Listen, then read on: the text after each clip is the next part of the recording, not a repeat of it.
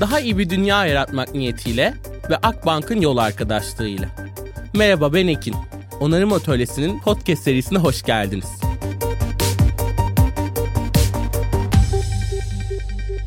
Herkese kocaman bir merhabalar. Onarım Atölyesi Podcast'in yeni bölümüne hoş geldiniz. Bugün yine çok mutluyum. Çok önemli bir konuyu, çok kritik bir konuyu, çok sevdiğim bir yol arkadaşım olan kurumdan ve o kurumdaki çok sevdiğim başka bir yol arkadaşımla ele alacağımız için de inanılmaz heyecanlıyım. Bugün dünyanın dönüşümünü bu kadar konuşurken elbette en önemli sektör ve endüstrilerden bir tanesi belirleyici güç olan finansı ve finansın dönüşümdeki kaldıraç etkisini konuşacağız. Bugün bu onarmayı konuştuğumuzda, dönüşmeyi daha iyi bir dünyaya konuştuğumuzda sanırım en önemli alanlardan bir tanesi ve bugün Akbank Sürdürülebilirlik Müdürü Feride Doğan benimle birlikte. Feride Hanım hoş geldiniz. Hoş bulduk Ekin. Bugün benimle birlikte olduğunuz için çok teşekkür ederim. Aslında Akbank'taki sürdürülebilirlik görevinizin ve pozisyonunuzun ötesinde Türkiye Kurumsal Sorumluluk Derneği'nde çok şahane bir yol arkadaşlığında bulunuyor olmak benim için çok heyecanlı. O yüzden Feride Hanım'la olan aslında diyaloglarımız sadece Akbank özelinde değil bunun dışında pek çok alanda da kesişiyor. Bu yüzden gerçekten böyle çok sevdiğim biriyle bir sohbet ediyor gibi hissediyorum. Çok çok teşekkür ederim burada olduğunuz için de. Ekin öncelikle ben de sana beni davet ettiğin için aslında çok teşekkür ediyorum. Burada olmak seninle gerçekten ayrı bir keyif. Yani podcast'in de çok güzel. Umarım bu da böyle bu podcast'te güzel geçer. Şahane eminim harika olacak. Aslında hikayeni sizden dinlemekle başlamak istiyorum. Yani özellikle geçmişteki çalışmalarınızda bildiğim için bu sürdürülebilirlikle olan mesele edinmeniz, dert edinmeniz, yolunuzun finansla kesişmesi, bu sürdürülebilirlik ve finansın bir arada olması sizin hikayenizde neden önemli? Siz neleri dert ediniyorsunuz? Sizden duymak şahane olur benim için. Aslında şimdi sen böyle söyleyince yani hikayemde sürdürülebilirliğin o kadar büyük bir yeri var ki. Biraz gönülden bağlılığım var buna diyebilirim. Çünkü yaklaşık 16 yıldır farklı sektörlerde kurumsal sosyal sorumluluk, sürdürülebilirlik, ESG gibi alanlarda çalıştım. Çalışmaya da devam ediyorum. İlk çalışmaya başladığım zamanlarda daha çok bu kurumsal sosyal sorumluluk olarak ele aldığımız bir alandı. Şimdi tabii bu artık iş modellerine daha da girmeye başladı. Ya da işte eskiden gönüllülük dediğimiz şey şu anda bir gereklilik olarak karşımıza çıkıyor. Uzun vadeli stratejilerine giriyor şirketlerin artık sürdürülebilirlik ve beni en çok mutlu eden şey artık ana akıma girmesi. Ben 16 yıl önce açıkçası böyle bir şeyi çok da tahmin etmiyordum, hayal de etmiyordum. Ama şu anda bunun böyle olması beni gerçekten çok heyecanlandırıyor. Tabii bu KSS şimdi sürdürülebilirlik ESG diyoruz ve senin asıl söylediğin gibi etkiye doğru giden bir yolculuk var. Aslında burada bir dönüşüm hikayesini görüyoruz. Bir dönüşüm var. Ben de bu dönüşüme aslında tanıklık eden biriyim ve onunla birlikte dönüşen biriyim. O yüzden benim için çok güzel bir deneyim. Bunu söylemek istedim. Bir de tabii senin söylediğin gibi ben şimdi Türkiye Kurumsal Sorumluluk Derneği'nde yönetim kurulu üyesiyim. İlk orada işe başladığımda aslında biz daha çok böyle sosyal kalkınma odaklı düşünüyorduk. Kurumsal sosyal sorumlulukta şirketlere işte sivil toplumla bir işbirliği yapmak istediklerinde daha stratejik nasıl giderler, daha etkilerini nasıl ölçerler bununla ilgili projeler geliştiriyorduk. Oradan buraya da tabii çok yol aldı ve derneğin de kurucusu Serdar Bey'in aslında benim için çok ayrı bir yeri var. Onu söylemeden geçmek istemem. Çünkü bu konuları aslında o zamanlar daha kimse konuşmazken kendisi çok bunu gündeme getirmiştir. Tabii zamanla ihtiyaçlar, kaynak yönetimi, farklı paydaş beklentileri çevre konularının önem kazanmasıyla birlikte de biz şu anda sürdürülebilirlik ESG'yi konuşuyoruz ve etkiyi de konuşmaya başlayacağız. Tabii ki etkiye doğru da kayıyor. Benim yolculuğum da Akbank'la kesişiyor aslında. Şöyle bir güzelliği var. Akbank'ın kurulma amacı Adana'daki pamuk üreticilerinin finansal ihtiyaçlarını karşılamak içindi. Yani daha ilk günden ekonominin ve toplumun gelişimi için hareket eden bir kurum. Bu sorumluluk ve bilinçte olan bir kurum. O zamanlar tabii aslında yani sürdürülebilirlik gibi kavramlar yoktu. Ama ilk günden beri Akbank'ın DNA'sının içerisinde olan bir şeyden bahsediyoruz. Türkiye gelişip ihtiyaçlara evrildikçe de Akbank da kendi faaliyetlerini tabii ki çeşitlendirdi ve buna göre kendini konumladı. Şu anda ben açıkçası finansta sürdürülebilirlik yapan bir profesyonel olmaktan çok memnunum. Bunu söylemek Hı. istiyorum. Çünkü gerçekten dönüştürücü gücü olan bir sektörün içerisindeyim ve bu işe inanan bir kurumda çalışmak çok güzel. Çünkü sürdürülebilirliği bütüncül ve sistematik bir şekilde ele alıyoruz. Sadece söylemler yok. Burada eylemlerimizle var olmaya çalışıyoruz ve aslında etki odağını da gündeme almaya başlayan bir yer. O yüzden burada çalışmak da şu an için benim için ayrıca değerli. Çok çok güzel. Yani aslında bunun gördüğümüz birkaç örneğin aksine veya genel geçer şeyin aksine mesele edinen bir noktadan sürdürülebilirlikle ilgili çalışmaya başlamanız çok kıymetli. Ben aksi takdirde bazen boşluklar oluşabildiğini düşünüyorum. Yani farklı birimlerle, farklı alanlardan sürdürülebilirliğe bir anda çok hızlı geçiş olmasının bu alanlardaki o boşlukları yaratmasına sebep olduğunu düşünüyorum. Tam bu noktada sizin o dert edinmenizle bu hikayenin birleşiyor olması da çok çok kıymetli. Bu dönüşüm konusunda ben de kesinlikle çok katılıyorum. Paranın ve finansmanın aslında karar verdirtme ve dönüştürme zorlama gücü bence önümüzdeki dönemde hem regülasyonlar boyutunda hem finansın sağlanması boyutunda herkesin yönünün başka bir yere gitmesini sağlayacak ve ESG ile birlikte etkiye de giriş yaptığınızı bahsettiniz. Bunu biraz daha sonra böyle daha detaylı soracağım mutlaka. Şeyden artık eminiz yani finans sektörü etki odaklı bir dönüşümde kesinlikle bir kaldıraç, bir hızlandırıcı görevi görüyor. Peki bu tam olarak içinde bulunduğumuz bu 21. yüzyılda bu krizlerin ortasında neden önemli? Finansın dönüştürücü gücünü biz nasıl kullanabiliriz? Ya öncelikle bu dönem çok önemli. Çünkü dünyamızın aslında taşıyabileceğinden çok daha fazla çevresel, sosyal ve ekonomik mücadeleler var. Ve krizler de beklediğimizden çok daha hızlı bir şekilde hı hı. gerçekleşiyor. Şimdi 2030 yılına kadar sen de biliyorsun zaten sürdürülebilir kalkınma amaçları, Paris Anlaşması gibi konularda 2030 yılı çok kritik bir yıl. Hı hı. İklim değişikliği, toplumsal cinsiyet eşitliği, insana yakışır iş gibi farklı konularda bizim ulaşmak istediğimiz hedefler var. Ama bu hedeflere ulaşmak için de şu anki yaşam biçimimizle, düşünce sistemimizle bir yere varamıyoruz. Dolayısıyla etki odaklı bir dönüşüme ihtiyacımız olduğu çok açık. Bizim yaşam biçimimizi, kullandığımız iş modellerini, değer sistemimizi, çevre olarak baktığında evlerden otomobillere bütün bu üretim süreçlerini aslında tekrar kurgulamamız lazım. Ya bir de şey var şu anda içinde bulunduğumuz bu dönem aslında hangi seçimleri yapacağız? Hangi aksiyonları alacağız? O kadar önemli ki bunlar çünkü belki önümüzdeki yüzyılı etkileyecek. Ve bunun için buradaki kilit aktörlerin alacağı rol de çok önemli ve gösterecekleri tutum, kararlı tutum çok önemli. Şimdi bu dönüşüm çalışmalarından bahsettik, sen de bunu söylüyorsun hep öncelikle yatırımla başlıyor. Bu dönüşüme bir yatırım gerekiyor ve yatırım da finansal güçle başlıyor aslında. Burada ben şimdi şey tabii dönüşüm dediğimiz zaman o kadar geniş bir konu ki bir sürü dönüşümden bahsetmek mümkün şu anda. Ama ben biraz daha somutlaştırmak için şu anda herkesin gündeminde olan ve olmak zorunda olan aslında iklim değişikliğinden örnek vererek söylemek istiyorum. Şimdi biliyorsun bütün bilimsel araştırmalar IPCC raporlarının gösterdiğine göre iklim kriziyle ilgili bu krizin yıkıcı etkilerinden biz kurtulabilmek için 2030 yılına kadar karbon emisyonlarını yarı yarıya azaltmamız Hı-hı. gerekiyor ve 2050 yılına kadar da tamamen sıfırlamamız gerekiyor emisyonları. Tabii bunun için ne gerekiyor? İklim değişikliğiyle mücadele için dedim ya bir yatırım gerekiyor diye. Dünya çapında yıllık yaklaşık 2.6 trilyon dolar bu işe kaynak ayırmak lazım. Ve niçin bu kaynağı ayırmak lazım? Çünkü enerji sektöründe karbonsuzlaşmaya gitmemiz gerekiyor. Ulaşımın elektrikleşmesi gerekiyor. Enerji verimliliğinin arttırılması gerekiyor. Ve diğer tabii pek çok sektörde emisyonların da azaltılması gerekiyor. Bunun için bu kaynağın ayrılması gerekiyor. Ve biz bunu biliyoruz ki şunu biliyoruz yani bu dönüşümü sağlayacak kaynağın yaklaşık %70'i aslında finans sektöründen geliyor hı hı. ve gelmek zorunda. O yüzden tam da senin dediğin gibi aslında finans sektörü burada bir kaldıraç görevi üstleniyor ve üstlenmek de zorunda. İklim finansmanı diyoruz biz aslında buna. Bu iklim finansmanının büyümesi ve burada ürünlerin çıkartılması bizce o yüzden çok kritik.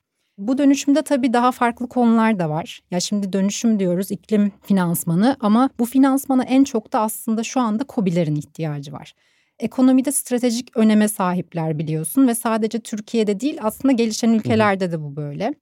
Mesela Avrupa Birliği Yeşil Mutabakatı'nda 2026 yılından itibaren o kapsamda bir sınırda karbon vergisinin mekanizması biliyorsun hayata geçecek. Bunu şu yüzden söylüyorum yeşil dönüşüm olmak zorunda. Yani yoksa burada ciddi bir şekilde pazar kaybedecek olan şirketlerimiz var. Dolayısıyla bu bir artık gereklilik. Yani tabii Akbank olarak biz de iklim finansmanını önceliklendiriyoruz. Hani biraz daha somut olması için bankalar neler yapıyor bu alanlarda. Ben kendimizden örnek vererek devam edebilirim. Şu anda bizim mesela 16 tane farklı sürdürülebilir finansman ürünümüz var. COBİ'ler dediğim gibi çok önemli. Mesela onlar için Türkiye'nin yeşil dönüşüm paketi olan bir COBİ Eko dönüşüm paketini hizmete sunduk ki bununla yeşil dönüşümdeki ihtiyaçlarını COBİ'lerimizin karşılamaya amaçlıyoruz. Ya da işte çevre dostu taşıt kredisi, yeşil dış ticaret paketi, çatı güneş enerjisi kredisi gibi farklı sektörlerde karbon ayak izini azaltmak isteyen müşterilerimize sunduğumuz pek çok ürünümüz var. Biz bu ürünlerin aslında çok kısa bir zamanda ve tabii orta vadede gittikçe çeşitleneceğini bekliyoruz. Yani aslında bütün bankalarda buraya doğru gidiyor. Burada da bir standartlaşma hı hı. artık bekleyebiliriz. Çok teşekkürler. Ya özellikle bu kobi meselesi Türkiye'de de aslında dünyada da çok çok önemli bir konu. Biz de onarım atölyesinde de bununla ilgili bu yakın gelecekte farklı çalışmalar yapmaya çok niyet ediyoruz. Çünkü kobilerin aslında bu kadar yüksek hacimde üretim ve verdikleri hizmet alanında daha henüz açıkçası dönüşüm, yeşil dönüşüm veya farklı şekillerde bu tahviller, bonolar o yeni yeşil mutabakata hazırlık yönünde bir bilgi bile yok. Yani o bilgiye erişimde de zaten bir problem olan noktada hızlıca bu açığı kapatıp ve üzerlerine süreçlerini başlatmaları gerekiyor. Bu çok kıymetli. Özellikle ürünlerden bahsetmeniz de bence çok özel. Yani yaptığı işi iyi yapmaya başlamak demek aslında bir banka için dönüşüm odaklı ürünlerin çeşitliliğini arttırmak ve dönüşeceğini nasıl bilmeyenlere de ya da ne yapması gerektiğini bilmeyenlere de iyi bir yol gösterici olabileceğine inanıyorum. Bu yüzden çok kıymetli. Peki bu kadar dönüştürücü şeyden bahsederken finans sektörünün dönüşümünde neler var?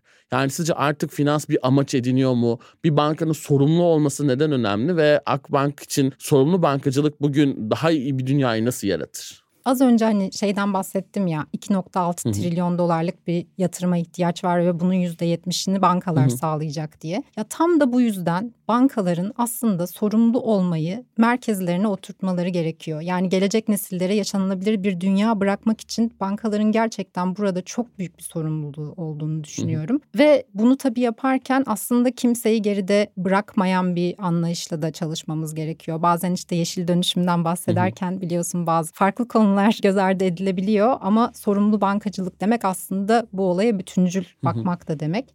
Bu yolda yapmamız gerekenlerin listesi de aslında çok uzun. Ama küresel dönüşümü hızlandırmak için de bu konuda daha sistematik ilerlemek için işte uzun vadeli hedeflerle ilerlemek için de sağlam rehberler var. Bence biraz onlara da bakmak hı hı. gerekiyor.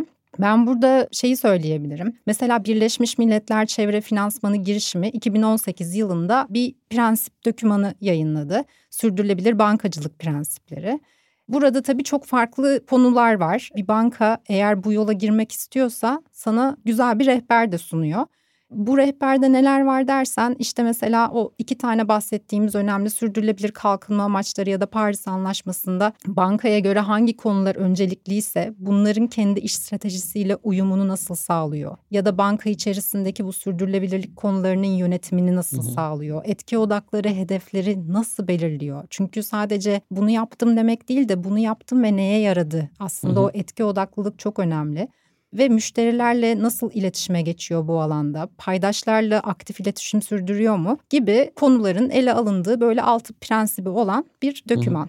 Burada mesela bankalar bu girişime üye olduklarında zannediyorum bir buçuk yıl sonra buradaki ilkelerle ilgili bir ilerleme raporu, bir rapor yazıyorlar ve sonra artık her yıl bunu kendi faaliyet raporlarına koymaları bekleniyor.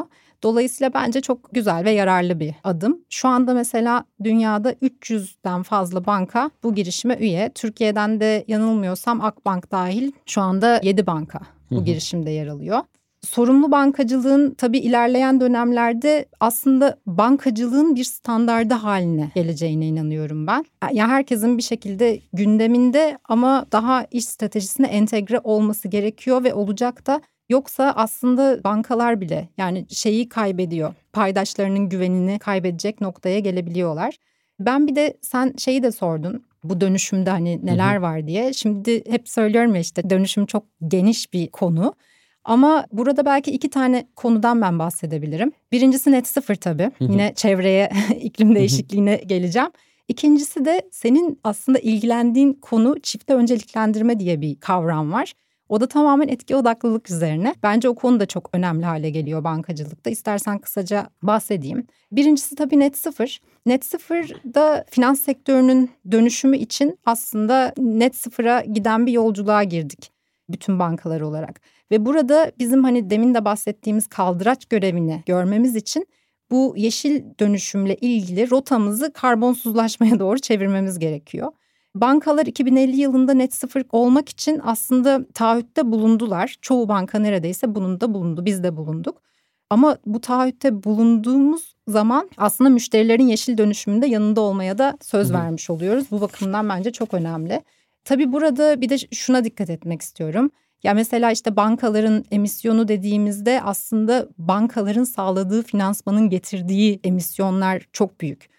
Bankanın sadece kendi operasyonları değil. Mesela bankaların emisyonlarının yaklaşık %99'u sağladığı finansmandan kaynaklanıyor. Dolayısıyla bu da şu demek portföy nasıl bir dağılımda, hangi sektörlere finansman sağlanıyor?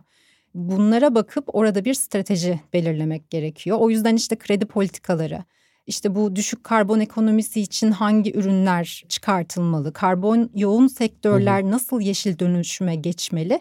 Bununla ilgili artık yol haritası üzerine çalışıyor bankalar.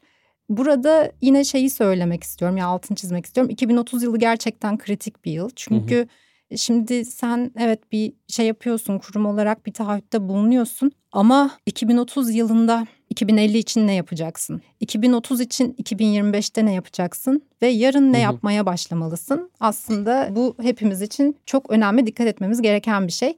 İkinci önemli konu ise aslında bu senin de söylemiş olduğun hep etki odaklılıkla ilgili. Yani çifte önceliklendirme biz diyoruz şu anda buna. Ve bankalar biraz bunun üzerine de çalışmaya başladı. Bu da aslında şu demek. Biz işte mesela ESG sürdürülebilirlik dediğimizde neden bahsediyoruz? Aslında çevre ve sosyal risk ve fırsatları banka olarak biz nasıl yönetiyoruz? Bu bizim için öncelikli ve bunları raporluyoruz. Ama bir diğer taraftan da bu çevresel ve sosyal konulara biz nasıl daha pozitif bir katkı sunabiliriz? Artık bunu da düşünmeye, bununla ilgili hedef koymaya ve raporlamaya başlanılan bir döneme girdik. Hı hı.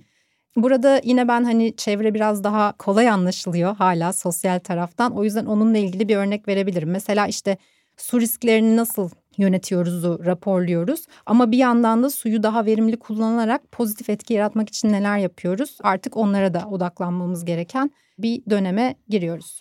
Peki ya sürdürülebilir finans araçları sosyal kalkınmada nasıl bir rol oynuyor? Bugün kapsayıcı olmak için dezavantajlı grupları güçlendiren bir finans sistemi hayal edebilir miyiz?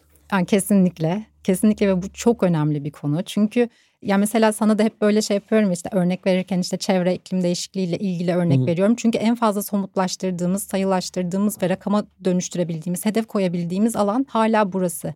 Ama sosyal kalkınmayı da arttıracak çok fazla uygulaması var bankaların. Ve bunların da giderek artacağını görüyoruz ki zaten sistematik bir şekilde artık bankalar bunu ele almaya başladılar. Tabii çok farklı segmentler var. Yani her bankanın bu dezavantajlı senin bahsettiğin gruplarla ilgili ürünleri işte hizmetleri var. Ama bunun artık daha bence ölçülebilir olması ve net sıfır gibi bir hikayesinin olması gerekiyor ve öyle bir döneme giriyoruz aslında. Tabii şöyle bir şey de var yani sürdürülebilirliğin en temelinde kimseyi geride bırakmamak yatıyor. O yüzden tabana yaygın, herkes tarafından erişilebilir uygulamaların olması bankalar için de çok önemli. Mesela yani bu şekilde aslında biz dezavantajlı grupları güçlendirebiliriz ya da sosyal eşitsizliği azaltmaya katkıda bulunabiliriz. Ben şeyden de bahsedebilirim. Yani finansal kapsayıcılık diye düşündüğümüzde aslında mobilleşme ve dijitalleşme çok ciddi bir fırsat da yaratıyor.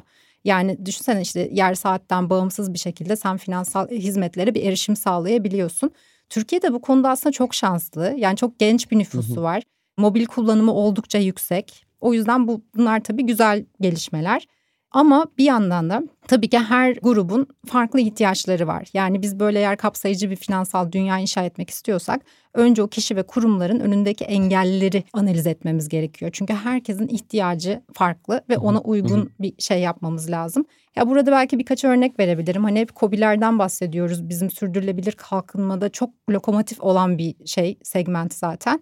Ama mesela Türkiye'de finansmana erişimde COBİ'ler hala çok zorlanıyor. Yani ülkemizde işletmelerin çoğunu ve istihdamın neredeyse dörtte üçünü COBİ'ler oluşturuyor biliyorsun. Ama tüm banka kredilerine baktığında sadece dörtte birinden biraz fazlasına erişebiliyorlar. Dolayısıyla onların ihtiyaçlarına yönelik uygun daha avantajlı ürünler ve ihtiyaç duydukları hizmetleri sağlamak gerekiyor. Kobilerin içerisinde ayrı bir sürü kırılım var. Mesela kadın kobiler. Hı hı. Maalesef hala yeterince temsil edilmiyor. Onların mesela daha farklı ihtiyaçları var. Daha belki eğitim, mentorluk hı hı. gibi şeylerle desteklemek gerekiyor. Ya da işte ileri yaşlılar hı hı. için işte öyle bir segment var. Onların mesela daha dijital okur yazarlığını geliştirmek hı hı. için finansal sisteme daha entegre etmek için farklı uygulamalar yapmak gerekiyor. Ya ben açıkçası burada iki tane konu var bence. İki tane konunun kritik olduğunu düşünüyorum. Birincisi sana söylediğim gibi yani artık çevre ve iklim değişikliği konularında biz nasıl net sıfır gibi hedefler verebiliyorsak, bunun için ara hedefler üzerine, yol haritası üzerine çalışıyorsak Aynı şekilde finansal kapsayıcılık, finansal sağlık konularında da kendimize uzun vadeli ve ölçülebilir hedefler koymamız hı gerekiyor. İkinci konu da bence işbirlikleri. Çünkü bu sadece yani hani tek bir şirketin ya da tek bir sektörün dönüşümüyle olacak bir şey değil. Bu yeterli değil yani. Hı hı. Ciddi anlamda bu şeyde finansal kapsayıcılıkta, sosyal kalkınmanın artırılmasında bir işbirliği gerekiyor. Yani şirketlerin de ötesinde ülke bazında dönüştürücü regülasyonlara ihtiyacımız var. Bununla ilgili teşviklere, daha hızlandırıcı hı hı. aslında uygulamalara ihtiyacımız var. Ya evet etki yaratmak için bence birlikte çalışmak çok önemli. Bu iki konu hı hı. önemli çok bence. Çok teşekkür ederim daha iyi bir dünya yaratmak niyetiyle ve Akbank'ın yol arkadaşlığıyla onarım atölyesine kaldığımız yerden devam ediyoruz. Burada aslında çevreyle birlikte sosyal alandaki bu hedeflemeleri ve ölçümleri, taahhütleri de koymak gerçekten sanırım en azından aksiyon ve eylem planlarımızı görmek, bunları sorgulamak için de çok kıymetli. Ya tüm buraya kadar konuştuğumuz noktalarda aslında ara ara küçük örnekler de oldu ama genel olarak bu finansın kaldıraç etkisine dönüşümde sürdürülebilirlik odamda Akbank'ın çalışmalarında bugün neler görüyoruz en güncel halinde? Yani şey ben aslında sana şimdi mesela demin konuştuğumuzun özelinde finansal sağlık ve kapsayıcılıkta neler yaptığımızı söyleyebilirim. Çünkü bence bu konu gerçekten hani önümüzdeki dönemde de göreceğimiz bir konu. Hani diğer net sıfırla ilgili mesela işte bizim de tabii ki işte 2050 taahhütümüz var. Bunu 2022 yılında verdik. 2030 yılındaki yol haritamız için çalışmalarımız sürüyor. Hı hı. Bu yıl kamuoyuyla paylaşmak istiyoruz en yoğunlaştığımız şey bu. Ama sosyal sürdürülebilirlik konusu, finansal kapsayıcılık konusu da aynı şekilde önemli olduğunu düşünüyorum. Bizim sürdürülebilirlik stratejimizin aslında çok önemli bir parçası. Ve biz burada da kendimize uzun vadeli bir hedef koymuştuk ama bunu somutlaştırmamıştık. Hı hı. İleriki zamanlarda yapma düşüncesiyle çevre gibi çünkü çok somutlaştıramıyorsun. 2030 yılı için kendimize bir hedef koymuştuk. 2021 yılında biz sürdürülebilirlik stratejimizi yeniledik o zaman. Burada da dijital ve yenilikçi ürünlerimizi yaygınlaştırıp aslında bu finansal anlamda güçlendirdiğimiz kişi ve kurumların sayısını 2030 yılına kadar arttırmak diye bir hedefimiz vardı. Burada biz şimdi kendimizi hani nasıl bunu daha somutlaştırabiliriz? Hangi segmente neler yapabiliriz? Yani birçok şey yapıyoruz ama bir yol haritasını kesinleştirmek için uluslararası yine bir girişimin parçası olduk. Yine bu sana söylediğim Birleşmiş Milletler Çevre Girişimi'nin finansal sağlık ve kapsayıcılık çalışma grubu kuruldu. Hı hı. İki yıl önce 2021 yılında kuruldu ve biz bunun kurucu üyelerinden biri olduk. Hı hı. Çünkü gerçekten bu işte samimiyiz ve bir şeyler yapmak istiyoruz. Doğru bir şeyler yapmak istiyoruz. Dolayısıyla dünya çapında şu anda 27 tane banka artı biz galiba 28 tane bankayla bu çalışma grubunun içerisinde hem finansal sağlık hem de kapsayıcılık alanında etki odaklı hedefler ve bir yol haritası üzerine çalışıyoruz. Tabii ki her bankanın önceliği daha farklı. Çünkü dünyanın dört bir yanından bankalar var. Burada da biz yakın zamanda Akbank olarak bir şeyimizi açıklayacağız bu arada. Yani onunla ilgili çalışmalarımız sürüyor. Onun dışında bence yine çok kıymetli bir girişim. Valuable 500 diye bir girişim var. Bunlar da engelli bireylere yönelik dünya çapında farkındalığı arttıran ve onların iş hayatına katılımlarını desteklemek amacıyla kurulan, iyi uygulamaların paylaşıldığı, yine hedeflerin belirlendiği bir girişim. Biz de burada Türkiye'den tek üyesiyiz. Yani bu tip girişimlerde olmak, hani bu yeni yapılan şeyin parçası olmak gerçekten Akbank için bizim için de çok kıymetli. Ya tabii şeyler var bir de hep kobilerden bahsediyorum. Çünkü bankalara da yani bu yeşil ve kapsayıcı ekonomiye geçiş yolculuğunda kobilere hizmet veren bankalara çünkü çok ciddi bir iş düşüyor. Bizim işte Kobi Hareketi programımız var. Onlara Kobilere daha avantajlı finansman paketleri sunuyoruz. Ama tabii dijitalleşme, finansal yönetim, yeşil dönüşüm kapasitelerini geliştirmek için de onlarla birlikte çalışıyoruz. Demin bahsettiğim işte biliyorsun Kobi Eko dönüşüm hı hı. paketimiz var. O çok önemli. Bizim için gerçekten iyi bir ürün.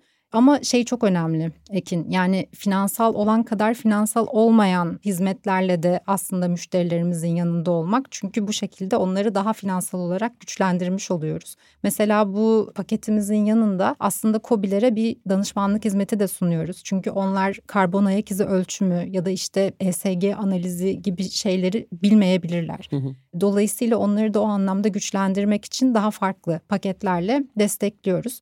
Kadın kobilere tabii ki yönelik çok güzel uygulamalarımız var. Engelsiz bankacılıkla ilgili uygulamalarımız var. Tabii hani engelli dostu şubelerimizin sayıları hep artıyor.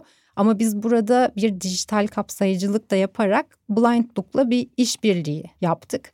Görme engelliler için teknoloji geliştiriyor bu sosyal bir girişim. Hı hı. Blindlook biliyorsun. Evet. Onlarla bir işbirliği yaptık ve artık teknolojiyi kullanarak görme engelli bireylerimiz için de ürün ve hizmetleri daha şu anda erişilebilir bir hale getirdik. Dediğim gibi çok farklı segment ve kırılım var. İşte gençler ve girişimciler için de çok farklı çözümlerimiz var. Onları yaygınlaştırmaya çalışıyoruz. Dolayısıyla burada yaptığımız, yapacağımız her şey bizim bu uzun vadeli hedefimize 2030 yılına kadar güçlendirdiğimiz kişi ve kurumları da arttıracağına inanıyorum ben. Burada aslında dünya için en kritik konulardan bir tanesi de bu finansmanın nereye ve nasıl gideceği şeklinde de kararları vermek ve bunun yönetimini de sağlamak. Ve bugün bildiğimiz bir gerçek var ki açıkçası çevresel krizlerin temelinde bu sizin de bahsettiğiniz karbon emisyonları birlikte iki büyük ekonomi var. Aslında fosil yakıt ekonomisi dediğimiz petrol ve kömür odaklı bir ekonomik düzen üzerinden geçiyoruz. Peki petrol ve kömür ekonomisinden çıkış çalışan hakları bağlamında finansal kaynaklara erişimde yeni sınırlar, yeni kurallar çizilirken bizleri neler bekliyor? Nasıl çıkacağız bu ekonomilerden Feride Hanım? Çok zor bir soru Ekin. Yani şimdi yeni sınırlar ve kurallar çiziliyor. Evet çok haklısın. Çizilecek de. Ama bunun hızı bazen istediğimiz gibi olmayabiliyor. Evet bir hedefimiz var, yol haritamız var ama her zaman işler çok da bizim istediğimiz gibi gitmeyebiliyor değil mi? Yani mesela yaşadığımız şu son krizler. Avrupa'nın kışın ısınma ihtiyacı mesela değil mi? Hı hı. Yeşil dönüşümü yavaşlattı. Yol haritasında bazı değişikliklere gidildi. Çok fazla hı hı. eleştiriye maruz kalındı. Hani bir güven sarsılması oldu bazı taraflarda. Ya bir yandan da aslında bardağın dolu tarafından biraz bakınca Avrupa'da temiz enerjiye daha hızlı geçiş gerekliliği de bir yandan önem hı hı. kazandı. Hani bunun olmaması için bir daha ne yapmalıyız diye. Ya dolayısıyla bu yol çok da düz bir yol değil. Yani engebeli bir yol. Hı hı. Onun birazcık farkına varmamız gerekiyor. Şimdi Türkiye'nin sürdürülebilirlik dönüşümü için çevresel ve sosyal konuların tabii kredi faaliyetlerinde önemi giderek artacak. Bu kesin bir şey. Biraz Akbank'tan burada örnek verebilirim sana. Bu konuda biz hem işte ülkenin ihtiyaçları, buradaki uluslararası gelişmeleri çok yakından tabii takip ediyoruz ve çevresel ve sosyal kredi politikalarımızı senin de aslında bu söylediğin işte sınırlar ve kurallar çizilirken biz de her zaman yeniden bir güncelleme ihtiyacı duyuyoruz. 2022 yılında da bu çevre ve sosyal kredi politikalarımızı güncelledik aslında. Ve tüm ticari kredilerimizi biz bu çerçevede değerlendirmeye başladık. Eskiden daha segment şeydi dardı, kapsam dardı. Şu anda bütün ticari kredilerimiz için bu politikaları uyguluyoruz. Bu bizim için gerçekten şey önemli. Burada şimdi en önemli şey bütün bankalarda da olduğu gibi aslında kredilendirilmeyecek faaliyetler listemiz var. Biz bir ticari nitelikli krediyi değerlendirirken bu politikaya bakıyoruz ve bu listenin kapsamında mı değil mi buna bakıyoruz. Hı hı. Bu bizim kırmızı çizgimiz. Burada mesela neler var? İşte çok fazla şey var tabii alan hı hı. var ama işte yeni kömür yatırımları, insan haklarına aykırı düşen yatırımlar gibi finansman sağlamadığımız zaten çok çeşitli faaliyetler var. Aynı zamanda biz yatırım tutarı 10 milyon dolar ve üzerinde olan tüm yeni yatırım kredi taleplerini de bir çevresel ve sosyal risk değerlendirmesine tabi hı hı. tutuyoruz. Ya burada işte bir çevre danışmanı atıyoruz. Öncesinden çevre etkilerini analiz ediyoruz projelerin ve bu projeler işte yenilenebilir ya da çevre ağırlıklı olsa da mesela onun sosyal konularda da nasıl yeterliliği var onları da çok iyi analiz ettiğimiz bir şeyimiz var. Değerlendirmemiz var. Tabii ki COBİ'ler yine çok önemli bir parçamız bu risk değerlendirmesinin. Bununla birlikte yani tamam bu kırmızı çizgimiz kredilendirilmeyecek hmm. faaliyetlerin belki daha çeşitlenmesi önümüzdeki dönemde mümkün görebiliriz. Hmm. Ama önemli olan şeylerden biri aslında biz burada müşterilerimizle bir yolculuğa da çıkıyoruz. Yani biz 2050 taahhütü verdiğimizde 2030 sektörel yol haritamızı, emisyon yol haritamızı hazırladığımızda müşterilerimize de bir opsiyon ve daha yapıcı yollar sunmalıyız. Çünkü amacımız aslında Türkiye'nin yeşil dönüşümüne katkıda bulunmak, hı hı. orada bir katalizör görevi olmak. Dolayısıyla geçiş finansmanı diyoruz buna. Bu burada çok önemli bir yol oynayacak şirketlerin ihtiyaçlarına özel ürünler geliştirmek, özellikle karbon yoğun sektörlerde onların bu emisyonlarını azaltıcı neler yapabiliriz? Stratejilerini geliştirmelerine nasıl yardımcı olabiliriz? Nasıl danışmanlık hizmetleri sunabiliriz? Aslında bu konular bence ileride de bankaların odağında olmaya devam edecek diye düşünüyorum ben. Biz tabii portföyümüzde bu karbon emisyon yoğunu de diyorum ya işte sektörler var işte çimento, alüminyum, demir, çelik gibi. Biz bu tüm sektörlerde düşük karbon ekonomisine geçiş için çalışmaları yürütüyoruz. Ve tabii ki işte yeşil dönüşüm, yeşil teknoloji yatırımları, sürdürülebilir altyapı yatırımları, temiz ulaşım alanı gibi konulara da odaklanmaya devam edeceğiz.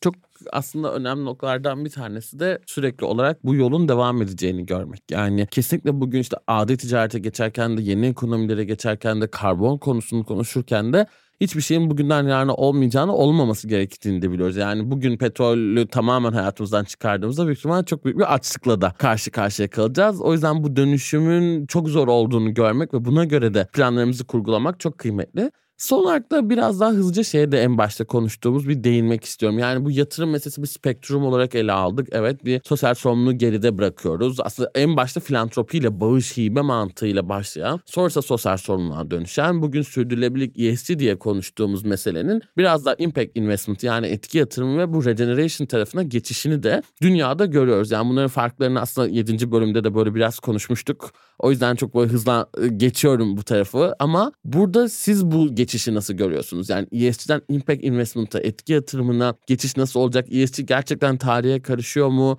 etki yatırım tarafında Akbank neler yapıyor? Son olarak bunları sizden duymak çok isterim. Yani şeyi görüyoruz tabii. Şimdi ESG yatırımından etki yatırımına bir geçiş. Daha bir farkındalık Hı-hı. var. Ama ben kişisel düşüncemi de burada Lütfen. biraz söylemek istiyorum. Aslında ikisi de bence oldukça önemli. Yani ESG yatırımı sana dediğim gibi bir şirketin faaliyetlerini gösterirken onu nasıl yaptığıyla alakalı risklerine ya da işte fırsatlarında çevre ve sosyal konuları çok iyi analiz etmesi, bunun için iyi bir yönetim modeli var mı? Buradaki süreci nasıl takip ediyor? Şeffaf bir şekilde raporluyor mu? Paydaşlarıyla paylaşıyor mu? Ya bu artık standartlaşacak bir düzeye geliyor şu anda. Tabii daha COBİ'ler için söylemiyorum ama hani büyük şirketler için bakış açısı bu yönde ve bu çok önemli. Bu her zaman olması gereken bir şey. Bu bence etki yatırımını da tamamlayacak bir şey. Yani ikisinin de bir arada olabileceğine inanıyorum. Ama tabii zaman yani bunca dönüşümü gördüm. Çok daha farklı yerlere de gidebilir.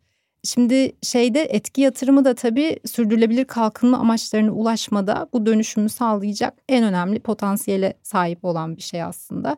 Şey çok güzel tabii hani farklı paydaşlarda şeyi görüyoruz Türkiye'de de. İşte müşterilerimizde de tüketicilerde de artık bir ürün hizmeti satın alırken mesela daha iyi bir geleceğe katkı sağlayacak olan ürünü biraz daha düşünüyor alabilirim diyor. Kendi davranışlarını Hı-hı. değiştirmeye yönelik hamleler yapıyor.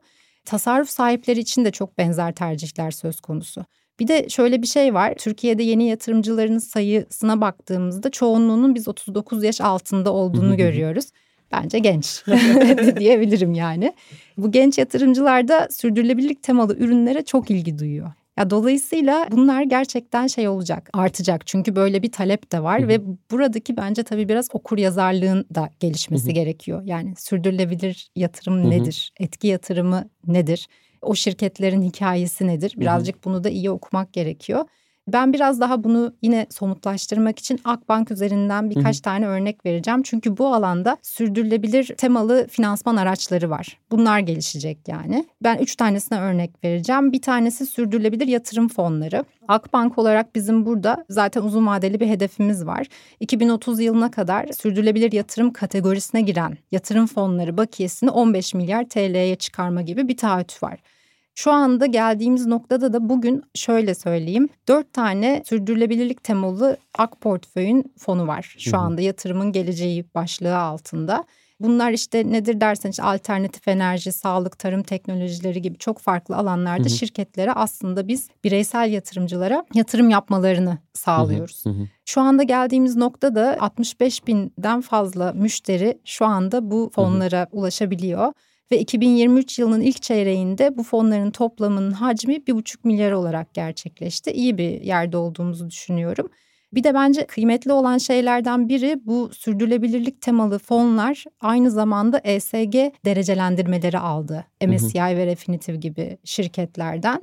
Bunların dışında sürdürülebilir yatırım fonları dışında iki tane daha farklı araç var. İkincisi sürdürülebilir bonolar senin de söylediğin hı hı. gibi. Türkiye'de burada yeni bir yatırım trendi başlayacak. Yani biz 2021 yılında mesela ilk sosyal bonomuzu ihraç ettik. Ve mesela sürdürülebilir kalkınma amaçlarından sağlıklı ve kaliteli yaşama katkı sağlayan Hı. bir proje vardı. Onun finansmanı için bu sosyal Hı. bono ihracını geliştirdik. Bunun da ben artacağını düşünüyorum önümüzdeki zamanlarda. Bir diğer kategori, bir diğer sürdürülebilir finansman aracı ise sürdürülebilir hisse senetleri.